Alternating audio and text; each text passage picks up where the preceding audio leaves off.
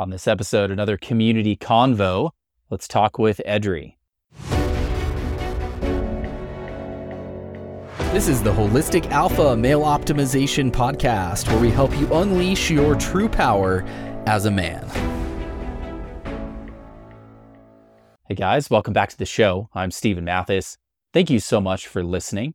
Very excited to bring you another in our series of conversations with guys in this community, guys like you who've found their way to the show, who found their way to these concepts, who are working on improving themselves and working on building themselves inside out like we are. Had an awesome conversation with Edrei. We talked about his childhood growing up in a very challenging environment.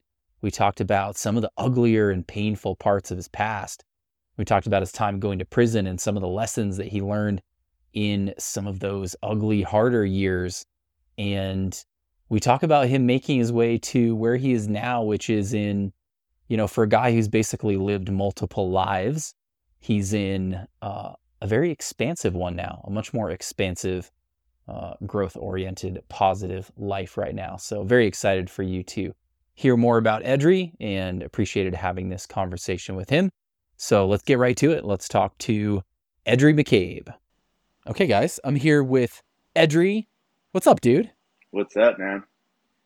How's it going? I'm so excited to be talking with you today. Um, this is the second in our uh, my ongoing series of bringing guys from the community on, and uh, I have with me today Edrei McCabe. Um, Edrei, I got the chance to know just you know we crossed. Well, I want to hear more about this from you in terms of how this happened and why. But we crossed paths from the podcast, and we vibed on a lot of things and have gotten to become friends and and interact, and it's been awesome. So glad to have you here, man.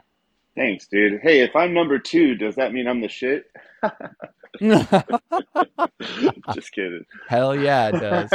In the best in the best way possible. In the best way possible. Um, yeah, um, right so, on, dude. You know, it's funny when yeah. I listened to your podcast. I was like, when I first texted you, I don't know if you remember this, but I was like, dude, I think we're gonna become really good friends because you're into all the weird shit I'm into, and nobody else is, you know. So yeah. And I mean, I think maybe one of the biggest things that I felt like we vibed on initially is just being willing to be into weird shit and just being being open and being like, you know what, I'm gonna try this. I'm gonna try that. I'm gonna open my mind to this and hundred percent. Yeah. That, and it, you know, it was super cool because I was like, you know, telling you, I'm like, oh, dude, I've been trying this method with it. And you're like, dude, let me try it. So it became super interactive immediately, which I like. You weren't like um, rigid, like you just knew everything and you were just here to like give your knowledge to the world. You were like just as curious as I was. And I would say stuff and you're like, oh, I got to try this. I'll let you know what it's like. And then you try it, talk about it. So that was cool. Yeah. Hell yeah, man. So I want to. I would love to hear more about like how did we how did we cross paths? Um, what was when you initially found the podcast? What sort of where were you at at that point, and what led you to find it? However you did.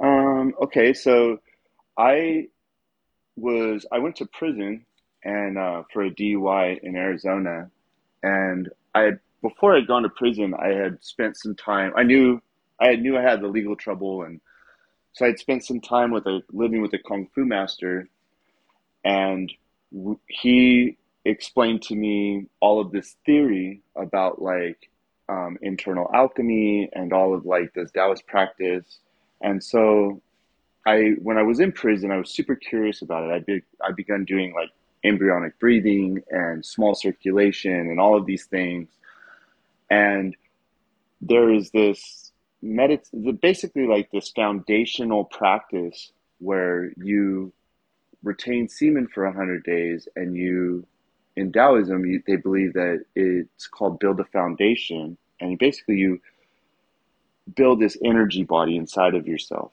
and a part of that is semen retention and i've never gone 100 days i could never go 100 days and so I was looking into semen retention and different guys that like just theory and stuff.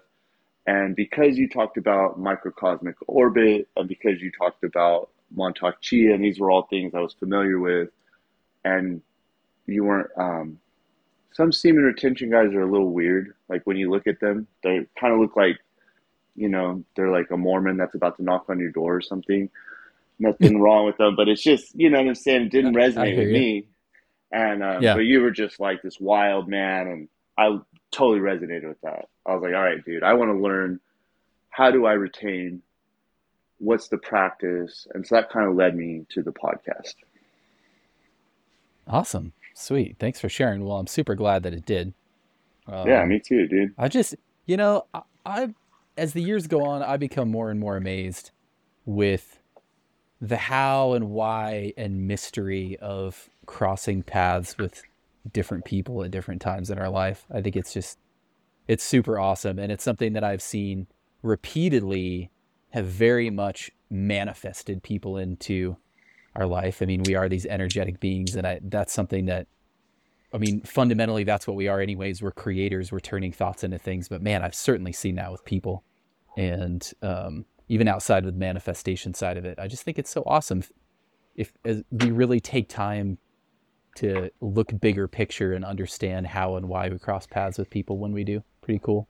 Totally, yeah. And I think so, that when you're like, you know, whatever you focus on, that's kind of what you become. And it makes a lot of sense. It's like my path to semen retention and your path to semen retention are a little different.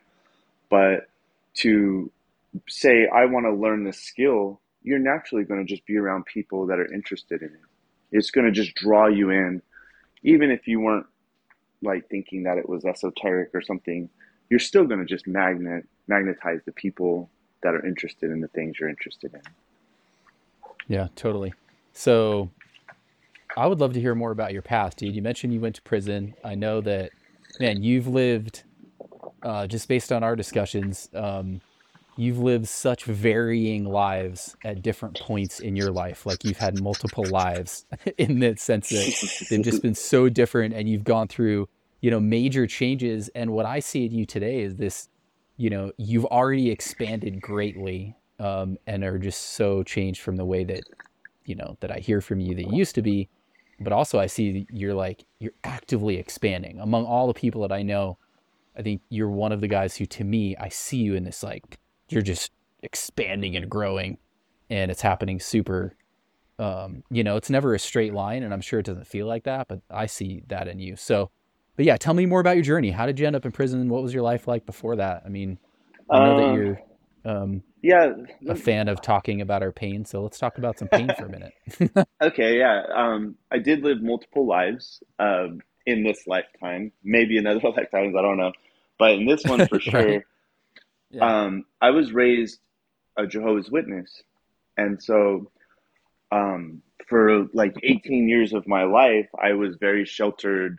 Um, like the Jehovah's Witnesses is very a very controlled religion and um, I really believed in it. I was just lived in a bubble, and I didn't know about anything.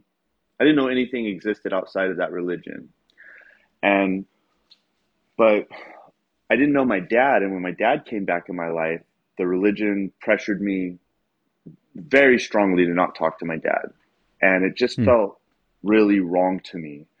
And I ended up, it ended up making me lose my religion. So I left the religion. I, I stopped believing in God, and um, I didn't believe. I didn't really know. It's like I just got out of North Korea. You know, that's what it's like. It's like you don't know what's real.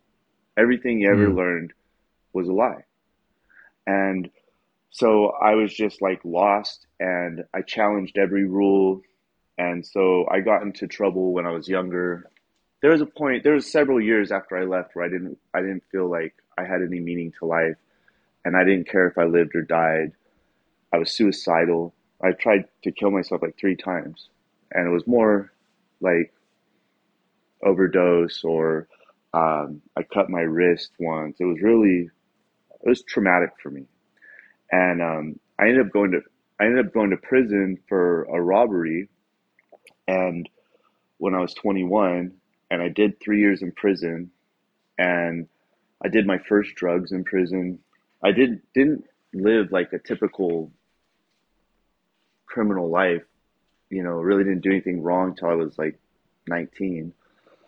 And then, so I just, everything was new. So I did my first drugs and I did all this stuff. And my whole 20s was just like this wild, kind of found like my new tribe and like these gangsters that I was around. And it made me feel like powerful and like meaningful. And, you know, but of course, that life is not a fulfilling life. It was just, everything was like in the moment. So I did drugs and I like I lived in a house full of strippers. I had like this crazy wild life. I sold drugs. I and um, didn't really work or anything. I just that's what I did, and I went to prison. Like every year, I'd go back to prison for like six months, and mm. um, I became like a factor in prison. Like I got, I would run prison yards, and I would like, you know, became like a pretty strong dude. But I realized like I wasn't happy. The things I were doing weren't making me happy. Um, and so I started, I went to work, um, started working in oil and like tried to reform my life.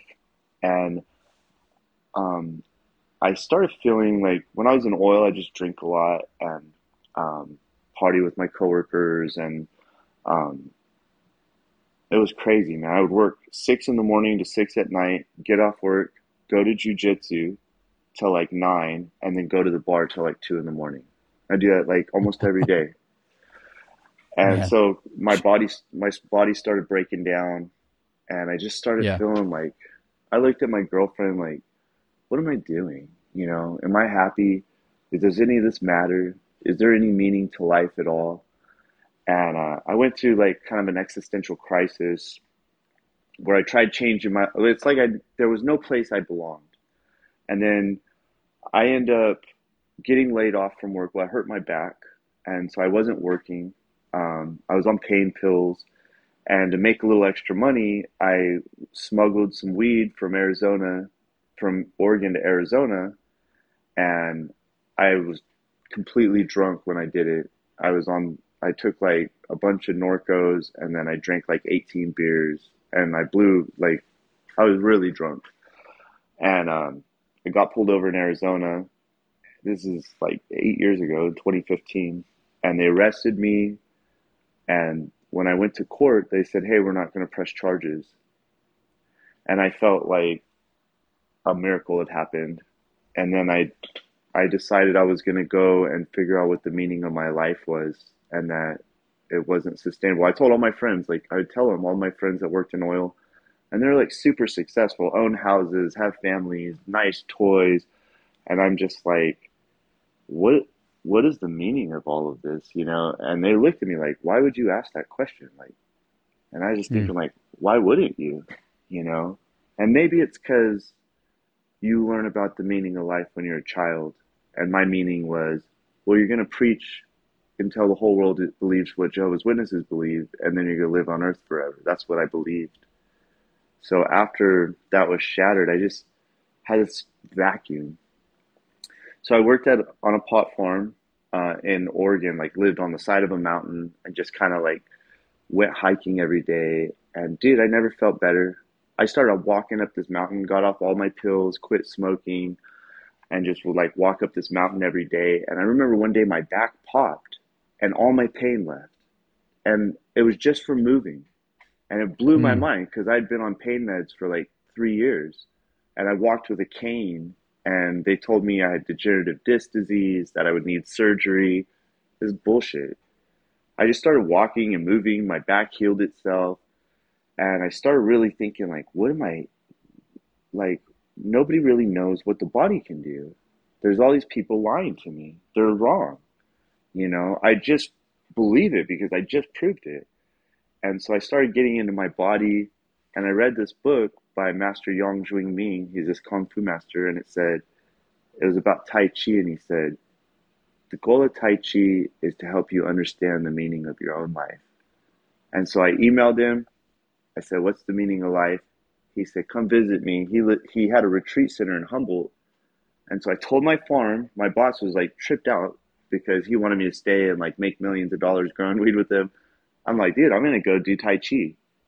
So everybody thought again I'm crazy. Everybody thought I was crazy. I left. I'm like 37 at this point, 36, and um, I just left Oregon and I went and lived for two years in Humboldt with Master Yang. I trained Tai Chi with him nine hours a day, like just like ancient China. And then Arizona filed charges for my DUI cannabis possession. And um, so I went to court on it. They gave me three and a half years. Went to prison and then got out last year. And now I'm just like, I want to know what I can do. I guess that's where I'm at in life now. It's like, I don't care about money. I don't care about, you know, anything superficial. I want to know what is my body capable of doing. I've got this Tesla and I don't know how anything works, you know? Yeah. And so I guess that's my goal. That's where you come in, dog, because you're going to show me some shit. we're gonna we're gonna explore and find some shit together, dude. That's what we're all doing, man. We're, Dude, uh, we have been. we're pulling and it- some of the stuff we Yeah. talk about, like the goddess pose, the Joe Dispenza stuff, we're like talking about it, exchanging, you know, um, like our experiences. It's been awesome. Yeah. Um, well, thanks for sharing your story, dude.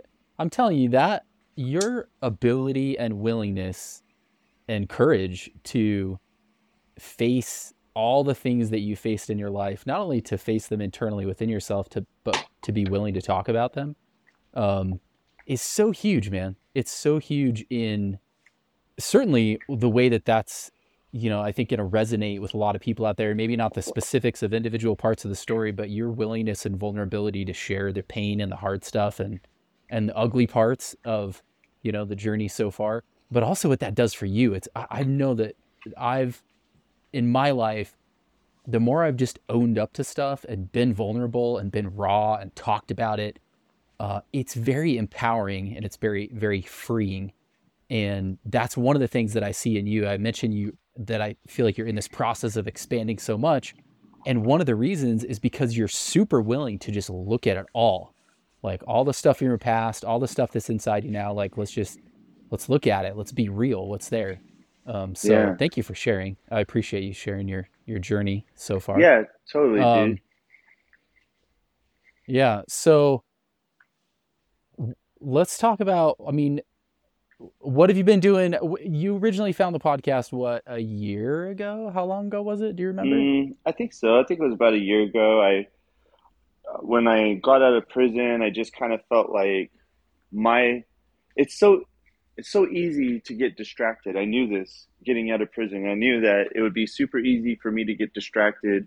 There's a hundred people trying to pull me a hundred different directions. I wanted to know is this like stuff this ancient Taoist practice of the spiritual embryo and all this stuff is is there substance to this? Is it true that my body has a spirit and that this and that I can cultivate it? And so I wanted to explore that, but I just love sex. I'm a horny person. I it's just like the idea of me retaining even in prison, I couldn't retain for 100 days and I really tried.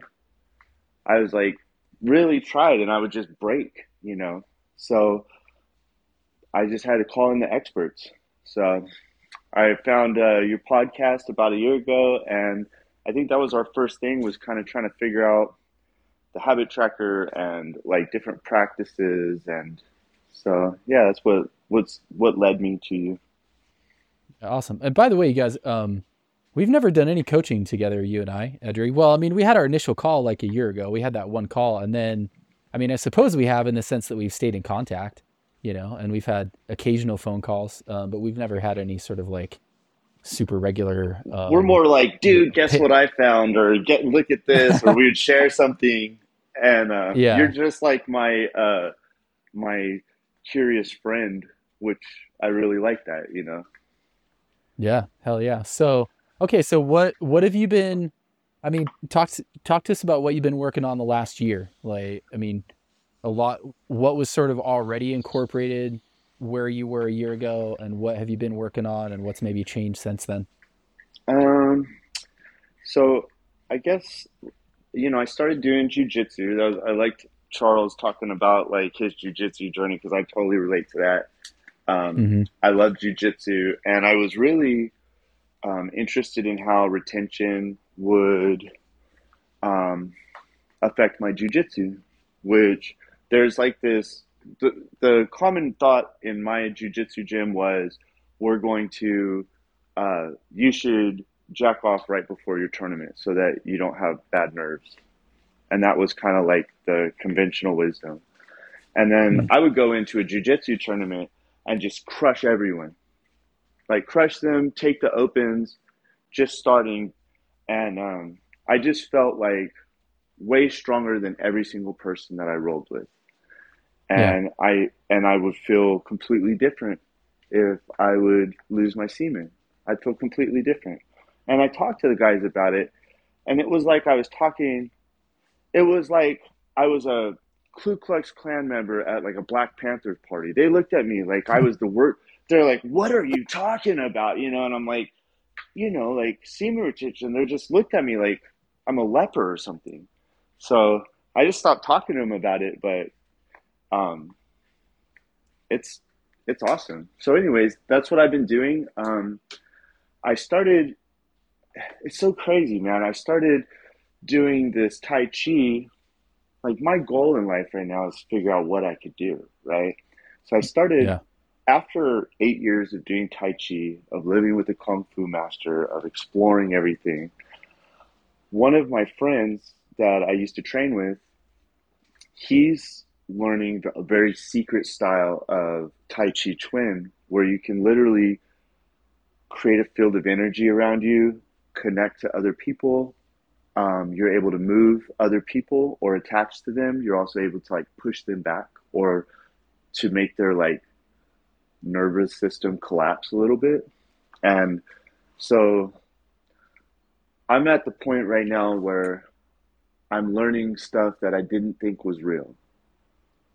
And that's very exciting. So that's kind of where my life is right now.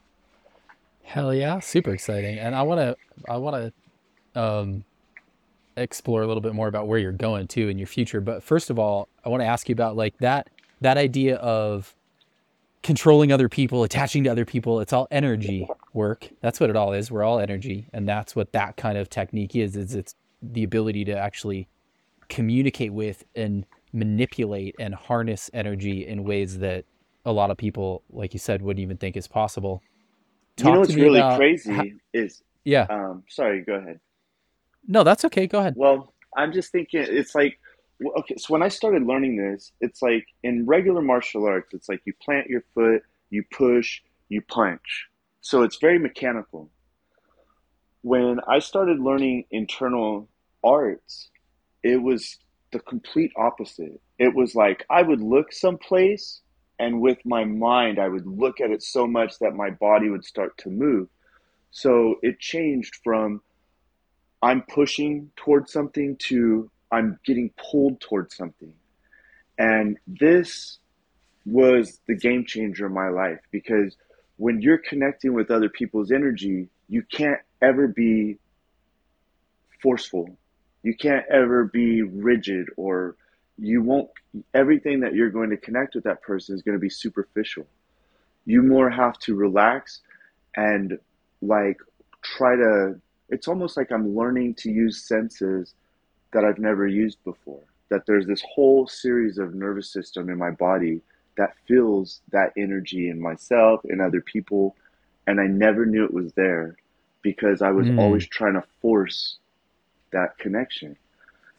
It's really.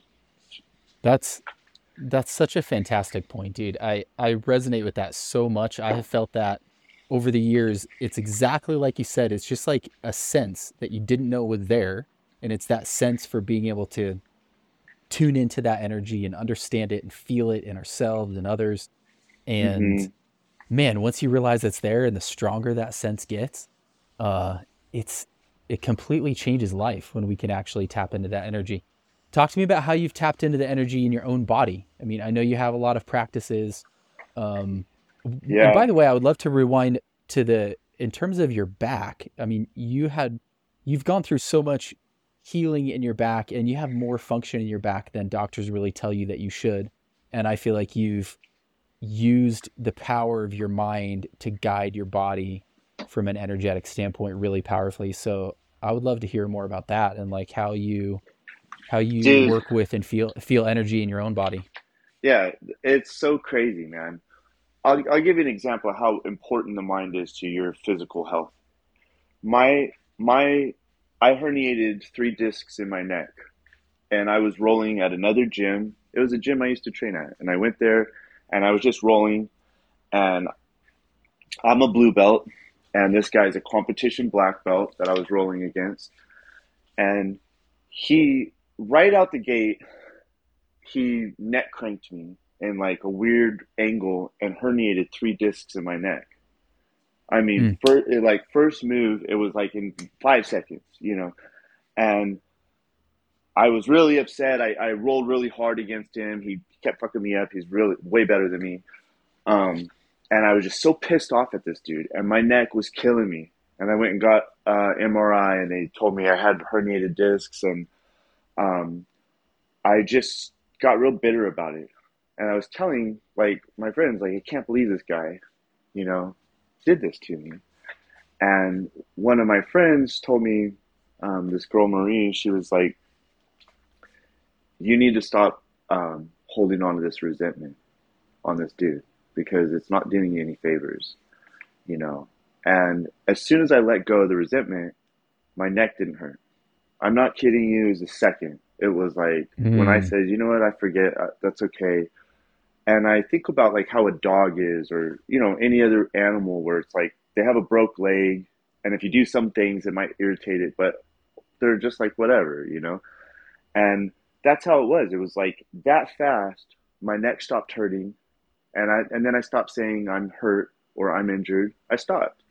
I did traction. There was things I have to do for a herniated disc in my neck. Um, I changed my diet. One of the things about degenerative disc disease is it's really a dietary issue is what I've learned that your body will pull nutrients out of your discs to supplement nutrient deficiencies you have. So people that are like cigarette smokers or alcoholics, which I was both, tend to get degenerative disc disease. So today, even with my neck um, herniated, even with uh, my lower back, where I had, they were going to give me um, a spinal fusion. None of that stuff hurts at all. I just do yoga. I do yoga. I stay moving. I have a good diet. But I just thought it was, I, I never say I'm injured. I never say I'm sick or I'm hurt. I don't say those words. And I don't blame anybody for it, including myself. It's like, it's okay. That's okay. And that makes you feel, just doing that would make somebody feel a hundred times better. Hmm. So much, man. It's amazing the power of acceptance. When we, ex- whatever it is, when we just accept stuff and that ability to just say, yeah, like it's okay. The, it's so powerful and how much that can release and really in a lot of ways heal us. It's the holding on to it and the resisting against it in a lot of ways that causes us a lot of the the pain.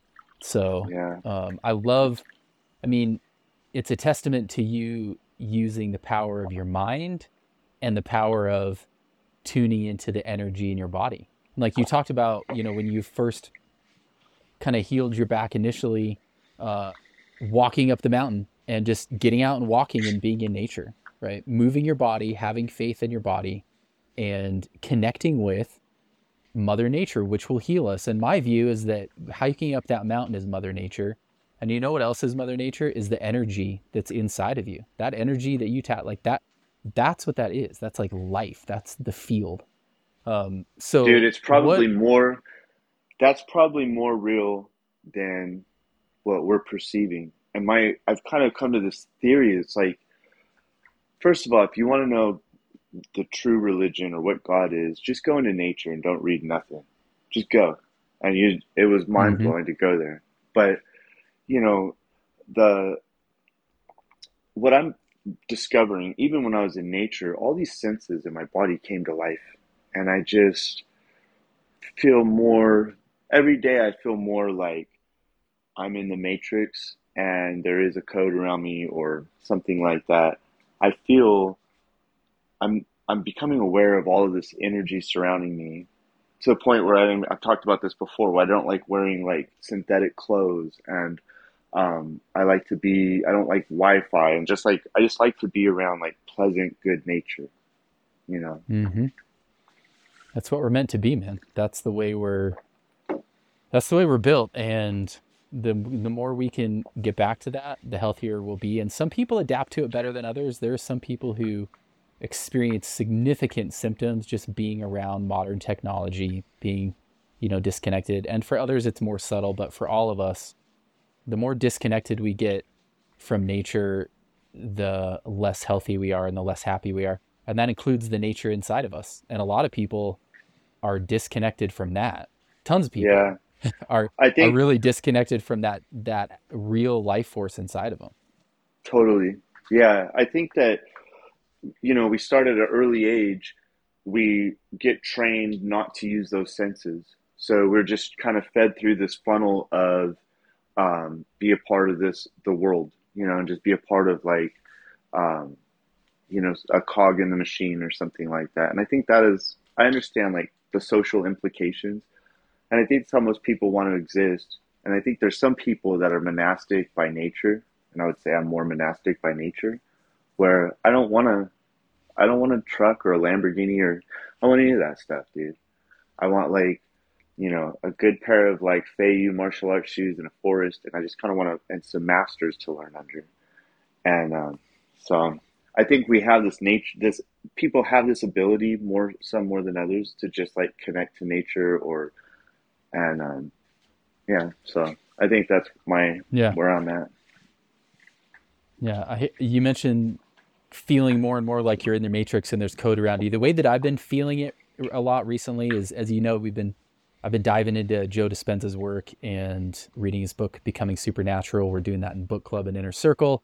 And one of the things he talks about in that, that I've talked about in some re- recent episodes of the podcast, is the fact that we're, you know, 99 point, however many 9% um, energy, right? It's space, but what it really is is energy. And the one of the comparisons that that um, I think he talks about in the book, or maybe I read somewhere else, is that if we were to look at the size you know, basically the size of the the nucleus of an atom, if that was the size of a car, the um, the size of a, a, a proton is the size of a pea, and the size of the entire atom is twice the size of Cuba, right? So when we when we're living in matter, when we're not connected with the field of energy within us and around us, we're in essence living in the size of a pea when we have this energetic field the size of twice the size of Cuba that's all around us.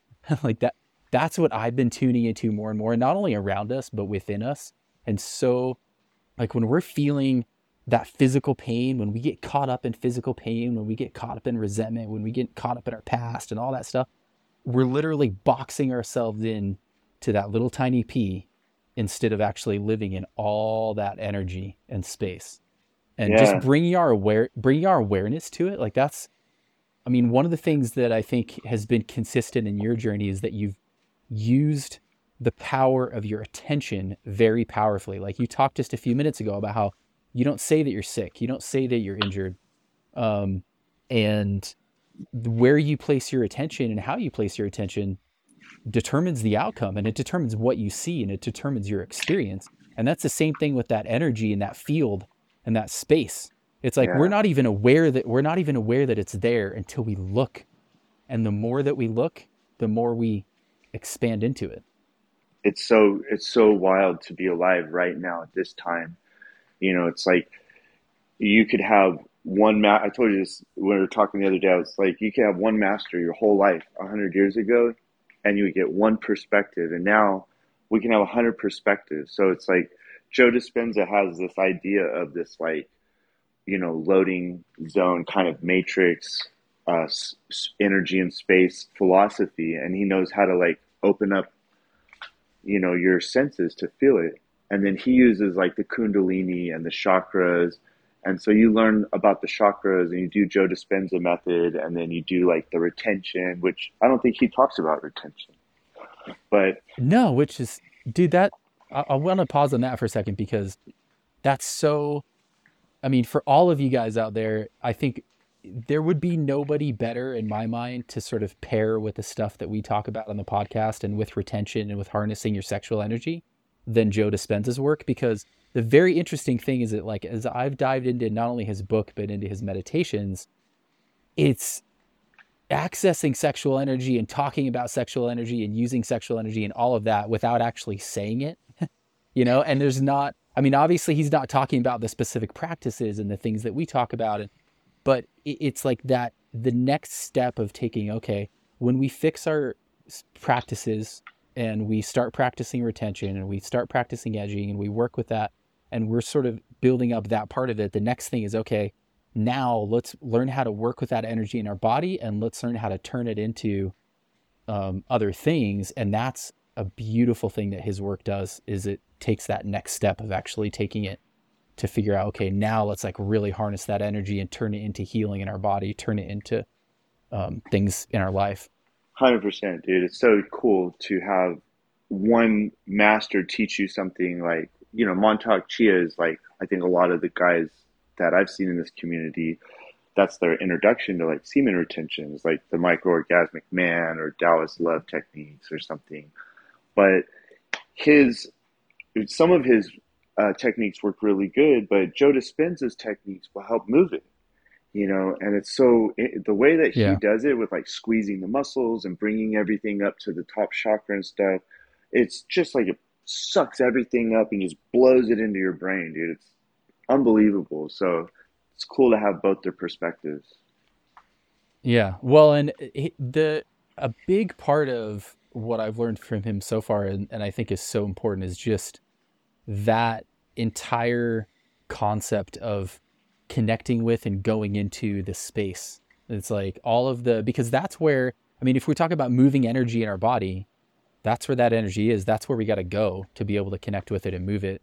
And just the ways that he's talked about that and explained it, some of the science behind it, some of the, you know, the way he brings together different, um, you know, kind of disciplines and fields of knowledge. But I know that my perspective and my ability to kind of sense, okay, like this is how that field is and this is how to kind of tune into it has changed dramatically. Um, it's been, I mean, I've been meditating for 15 years, you know, or most of that, 10, uh, between 10 and 15 years. And some of my meditations recently that I've gone through some of his after having gone through some of that, you know, his book and some of his stuff have been really powerful in in new ways. So do you yeah, think awesome. do you think it would be uh, different if you weren't retaining? Like, do you think your experiences would be shallow, more shallow? A thousand percent.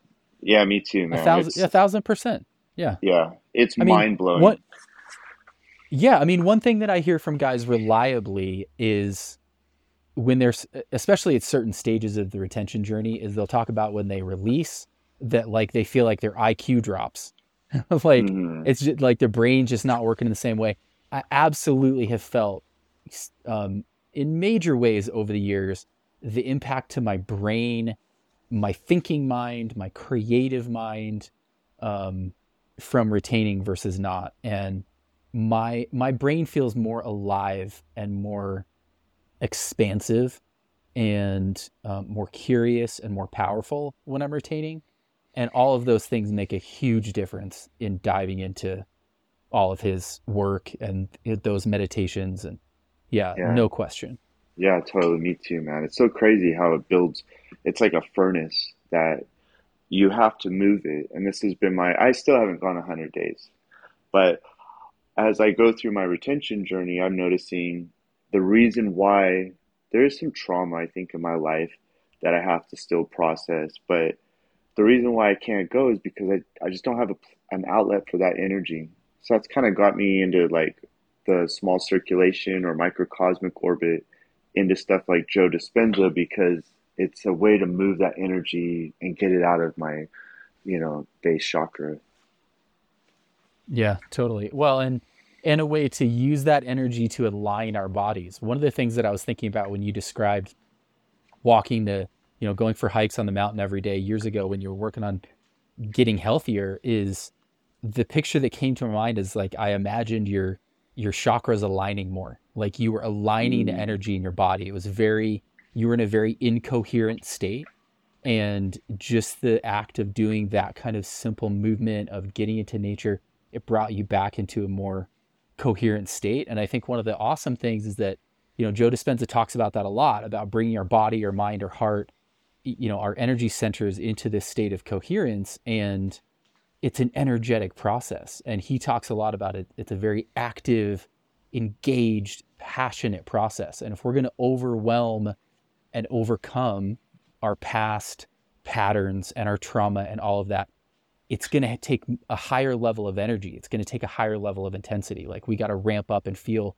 the love and the gratitude and the excitement and the passion and all of that to a greater degree. So we need this this energetic power to execute on the process that he talks about and what i feel like is our sexual journey and the specifically sexual side of it and having an edging practice and practicing retention and you know, practicing massage and jelqing and doing all of these things, it's like stoking the fire so that when we then go and apply that to the process that he talks about, we have way more power to sort of feed into that system. Does that make sense?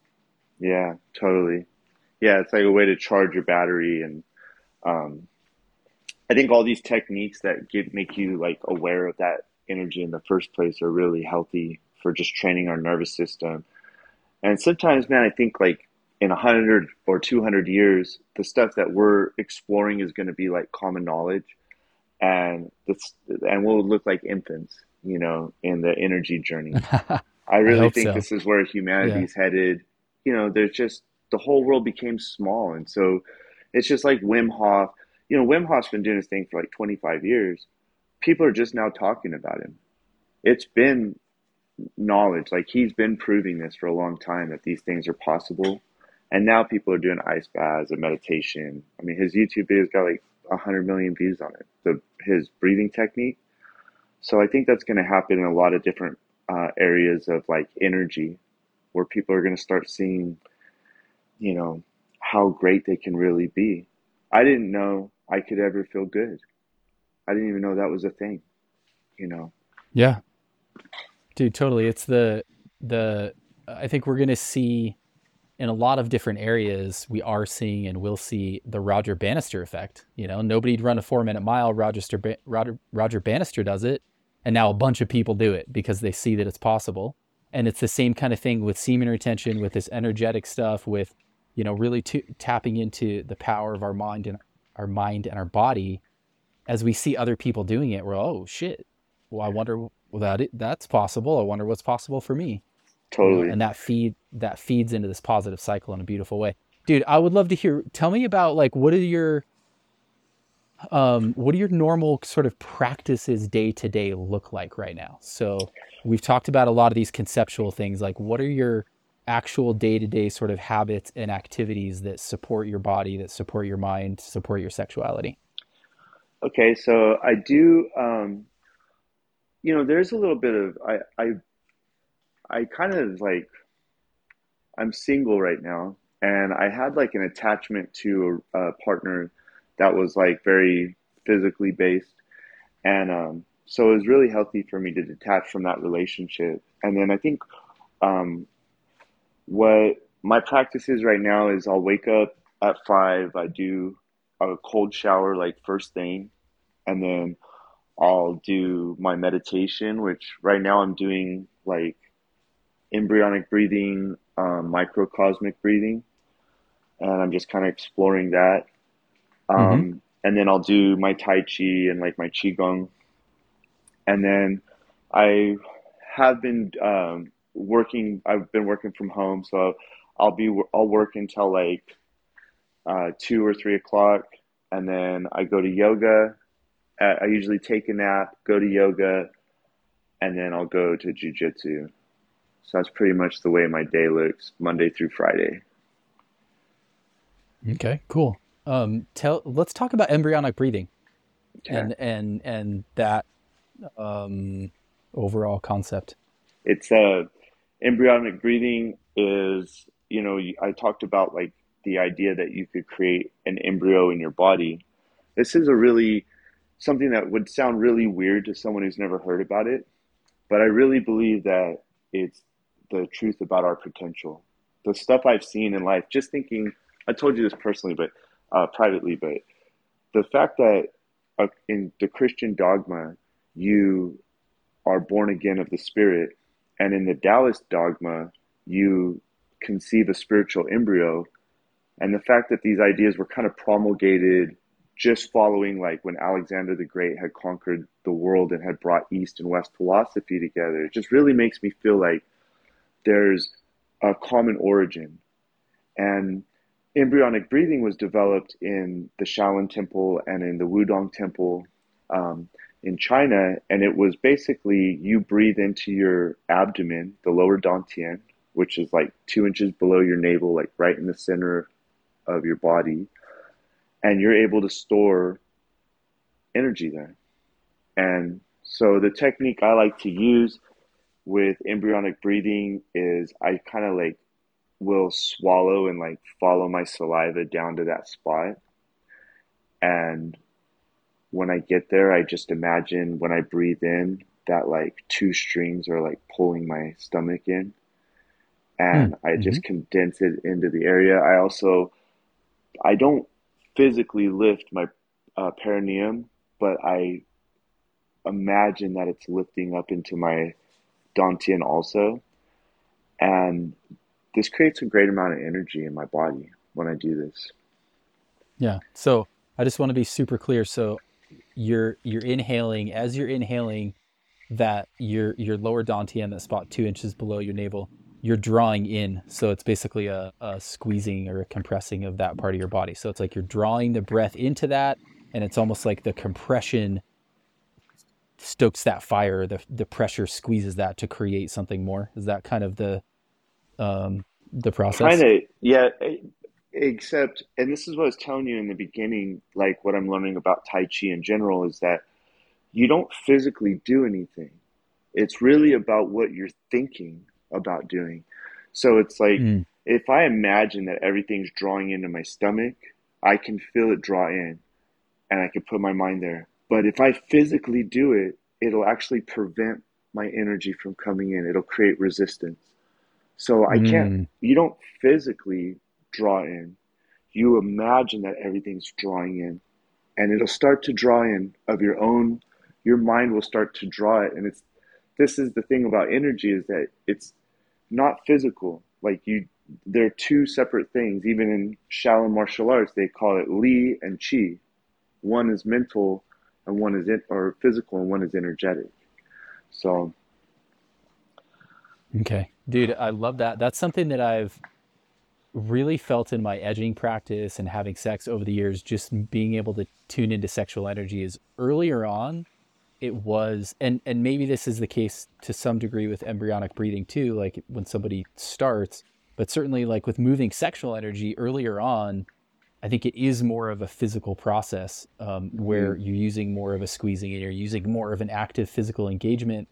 I have a lot of times now where the the times that I'm often the most in touch with that energy and I can just move it around and almost play with it and dance with it and move it in different parts of my body those are the times when there's no physical effort at all it's like my my awareness is so deep into it that I just guide it around with my awareness and yeah. and it sounds like that's that's the like we can start in the physical I suppose but that that's the i mean if we're going to move energy we do it with an energetic um, with our attention our awareness. Maybe and it's weird because like we're doing the joe dispenza thing. You do a lot of physical movement and i feel a huge amount of value like doing all the squeezing and all of that stuff. So i'm sure there's a place for both of them but in this yeah, point of my sure. journey in this point of my journey for sure i am just like learning about how can I lead my uh, my intention will lead like my energy, my body. And when, dude, I'll tell you, learning this stuff has me feeling like I get goosebumps talking about it because it just doesn't even seem like it would be real. And it yeah. feels like I'm falling. Like when I'm doing Tai Chi now, I'm getting drawn, but not only am I getting drawn, my senses that feel that energy are awakening. So it's like when you take your first cold shower or whatever, and all you just never use those nerves, and your body's like tingling. That's what it feels like as I start to learn this stuff. It's mind blowing, dude. Yeah, very cool, um, dude. Where are you going? Talk to me about where you're going. I, I, I uh, what I see is uh, whether, uh, as we were talking about, whether in title or not, I there's going to be a, a, point when it's going to be Master, uh, Master Edrei or Master McCabe, right? uh, probably inevitably, unless I die early, um, because that is definitely, uh, you know, so funny. I started working when I got out, and I slowly felt I've been out of prison for a year and a half, and slowly I started to feel all of my dreams and goals everybody wants to swallow them up because I'm an expert cannabis farmer and I have a business degree and I have, um, you know, all this various experience. So there's a bunch of people that want me to invest my life in their dreams. And I just went through like a huge change actually today, this morning. I just kind of solidified that I'm closing down like my little project that I'm doing so that I can give more time and attention to just training martial arts and learning what my body's capable of. And so I think when guys think about what's the meaning of your life, at first I just feel like I should just say to anybody who's like depressed or suicidal or anything like that, that just means that the change that you make is life or death. And so that kind of makes me feel like I'm in a life or death situation where it's like I have to um, put my whole heart into this because the alternative is I'm going to be just not feel like I should even be alive. Like, what's the point of me being alive? So I think there's a lot of greatness behind that depression, which just means your bar is set high. So, with processing my life in martial arts to a great deal, um, and just going to live simply, I'm 43, um, I'm single, but dude, I never saw a sad kung fu master. I never met one. I never, you know, you look at like all these different, it's probably you in finance. Like, how many guys in finance that were like 70 that were like, yes, my life? They're probably miserable and divorced um, and like alcoholics oh, yeah. and maybe did yeah. party drugs. And, you know, it's like, who cares? Does even, I feel like I feel like I'm sitting at a table with the devil and he's just pushing his bar of gold at me and he's saying, just give up all your dreams and I'll give you this. And everybody takes the deal. It's like I'm in a conveyor line and everybody takes the they're like, yeah. And they don't like they don't think about their life. Like what is the meaning of my life or is this going to make me happy? And they do things that won't make them happy and they know they won't just because everybody's doing it. So I don't think about I'm behind in life. I don't think about I need to catch up to the next guy or I should be at this point in my life. I'm grateful that I'm not in the prison that that devil offers everybody, that prison of here's the bar of gold, give me all your dreams. I'm not in that prison anymore. I'm free. I'm not in I'm not in any prison, dude. I paroled 18 months ago.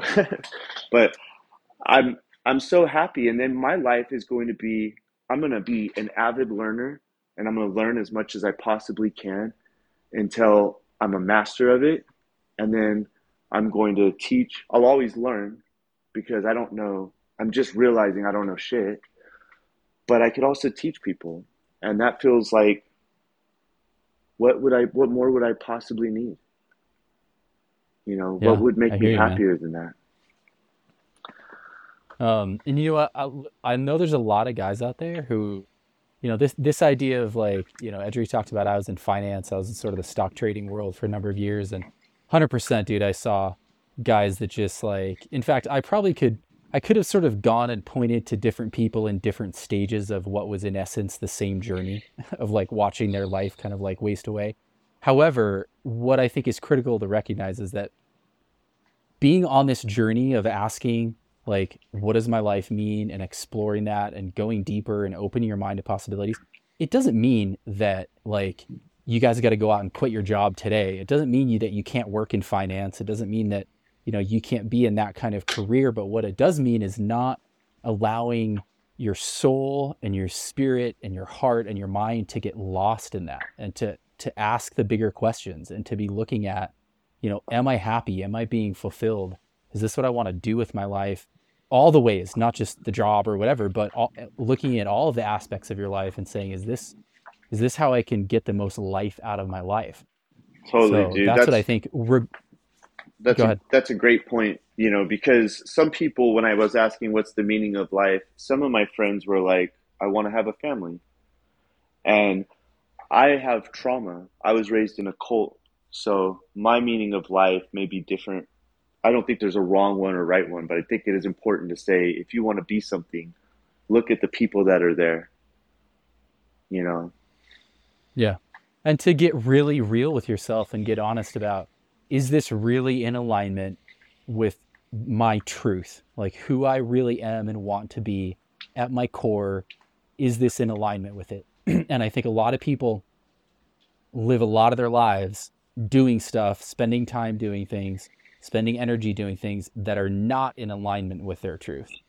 So It's- that's what I think we really need to boil down to is being willing to look at that and make adjustments if it's not.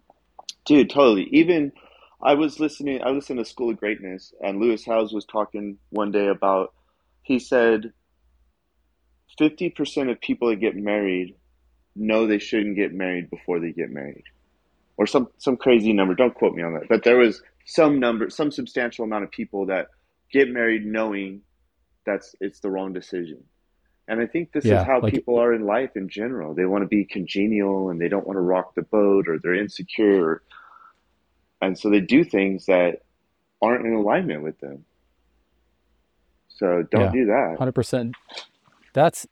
I think when it really comes down to it, that's that's the entire point of why I do what I do and why I publish this show and and all of that is to give guys the power and the tools to not do that, to not give up, to not give into the you know the sucking away of their dreams, but instead to dive into their dreams and expand and see what they're capable of and you know explore their edges and explore their potential.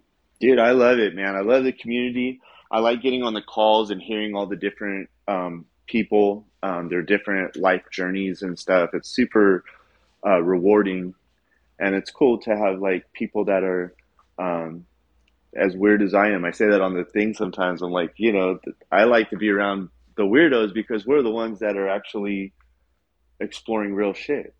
You know, so each Hell guy yeah. has has their journey, and I like your podcast and and the idea of having community people on here too. Just listening to Charles, I was like, dude, I understand about jujitsu. I I hear what he's saying about a lot of the things he was talking about, um, and it just makes you feel like you're not alone. You know.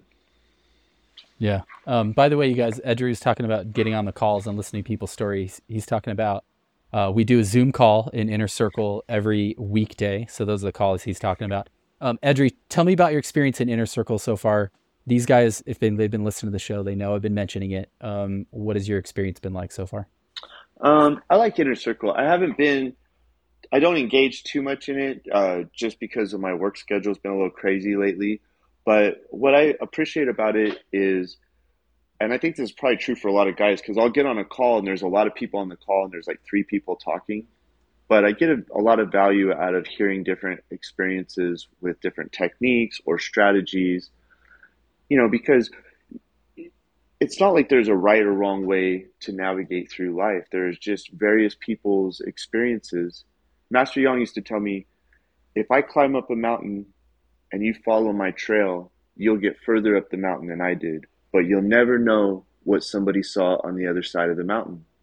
That's why religion exists and cultures exist. So inner circle is a chance for you to like you apply your techniques and then you get on there and you don't really have to communicate if you don't want to. You could just kind of hear. I like to be a listener sometimes, unless I had coffee, then I just won't shut up. But but I like to get Yeah. on there and just hear what people are like their experiences and what they're going through and you know strategies or whatnot. Yeah. Awesome, man. Yeah, one one of my favorite things is I've just been I've been amazed and and impressed at the courage of people to just be vulnerable and share. Like that's been mm-hmm. one of my mm-hmm. favorite things is whether it's on those calls or just in a post, you know, on the app.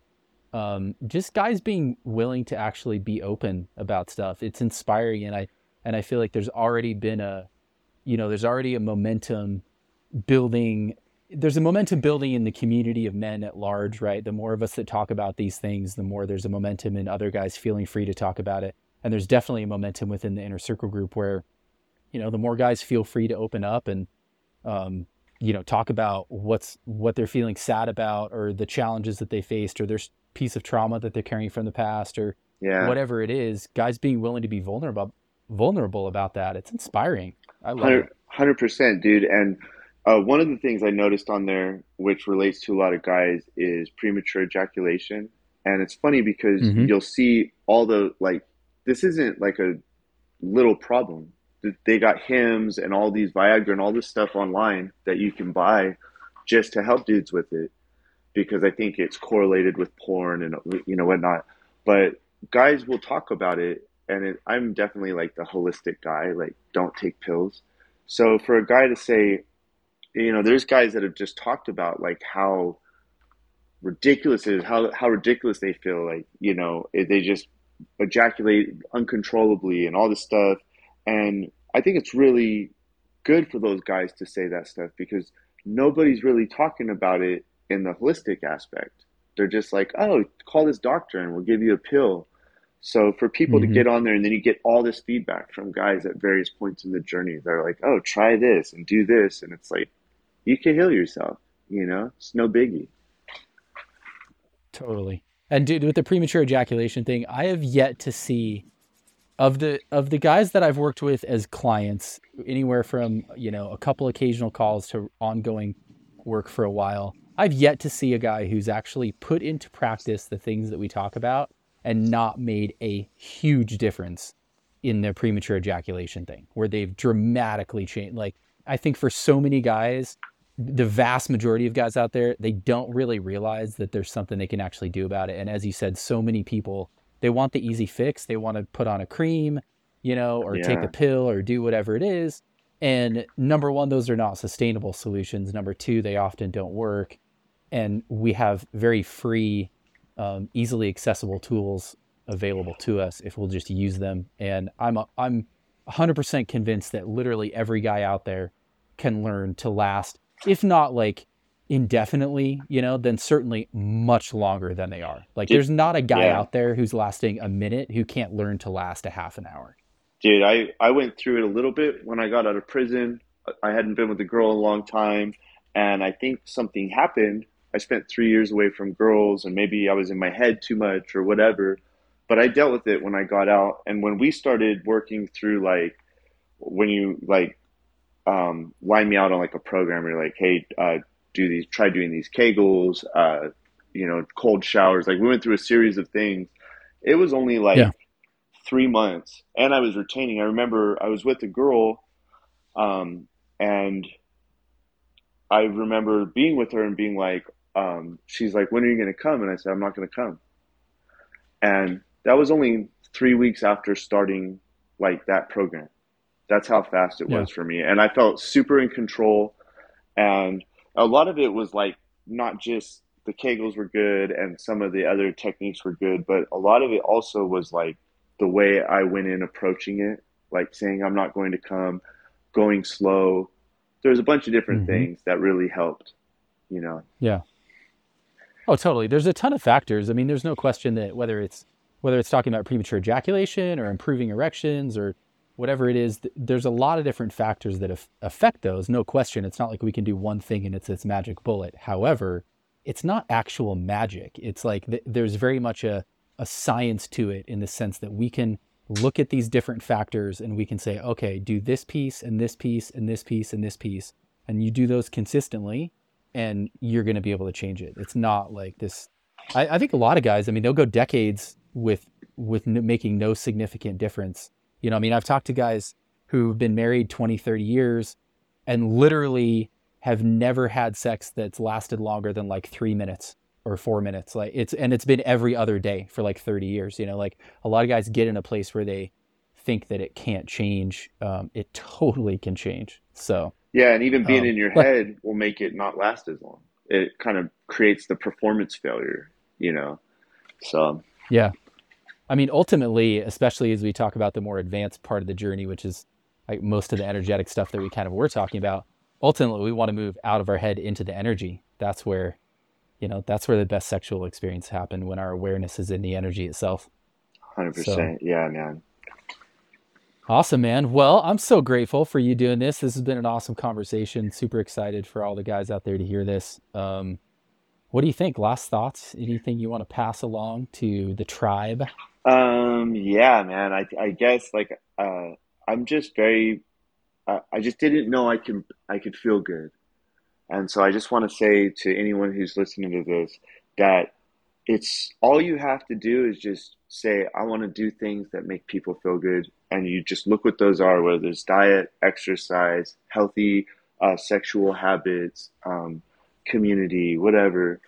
You know, just anyone could feel good and you just have to pursue it. Whatever you look at, that's where you're going to go. So um, I just think there's hope for everybody, and um, I'm excited to tell you guys. Like, dude, as I started learning this, like Fajin and all of this like sticking uh, Tai Chi stuff, we're gonna have to hang out one time because I would love to show it to you because you would you won't believe it Yeah. unless you feel it, you know. So.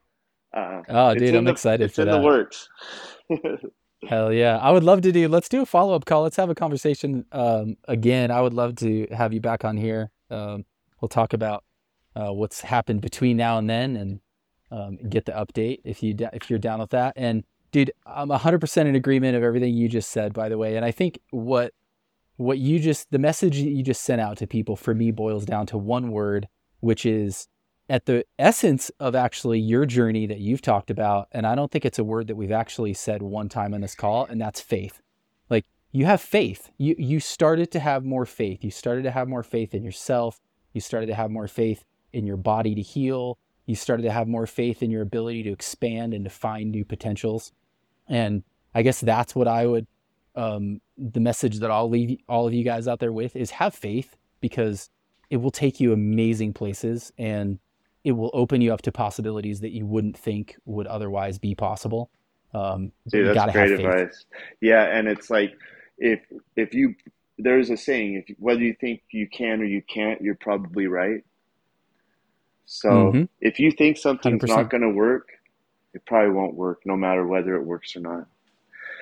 Hey, one one last Yeah. thing, Steve, before we go. Yeah, What yeah. do you know? What Bruce Lee's favorite drink was?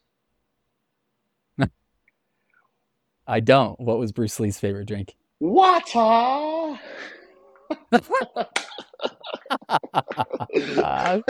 oh, perfect. Water. Thank you. Thanks, bro. I love it. All right, man. I love it. Thanks for being you, bro. I appreciate you. Um, I've really been, I'm grateful for the opportunity to, to uh, cross paths with you. And I definitely look forward to that uh, first in person meeting. That'll be great. Man, there's so many guys out there actually that, uh, that I'm really looking forward to. That's going to, that's got to be, Uh-oh. Maybe we do a uh, that's got to be happening. summer. You know what Yeah, I'm that's got to be happening sooner rather than later. I'm going to definitely be starting to put together some gatherings and uh, bring together some small groups. And Yeah. um, so, yeah, that, we'll chop I'm wood and, and yell at the moon like real men. You know what I mean? Yeah, there you There you go, bro. All right. Well, thanks again for the conversation. Thank you guys for listening. Um, man, I appreciate all of you. So go forth, kick ass. Uh, Edrei, thanks again for talking with me, bro. It's been awesome, and um, we'll see you. I don't know. See you in inner circle. See you sometime the next day or two. I'm sure. You got it, brother. Thanks, man. Okay, much love, brother. Have an awesome day, you guys.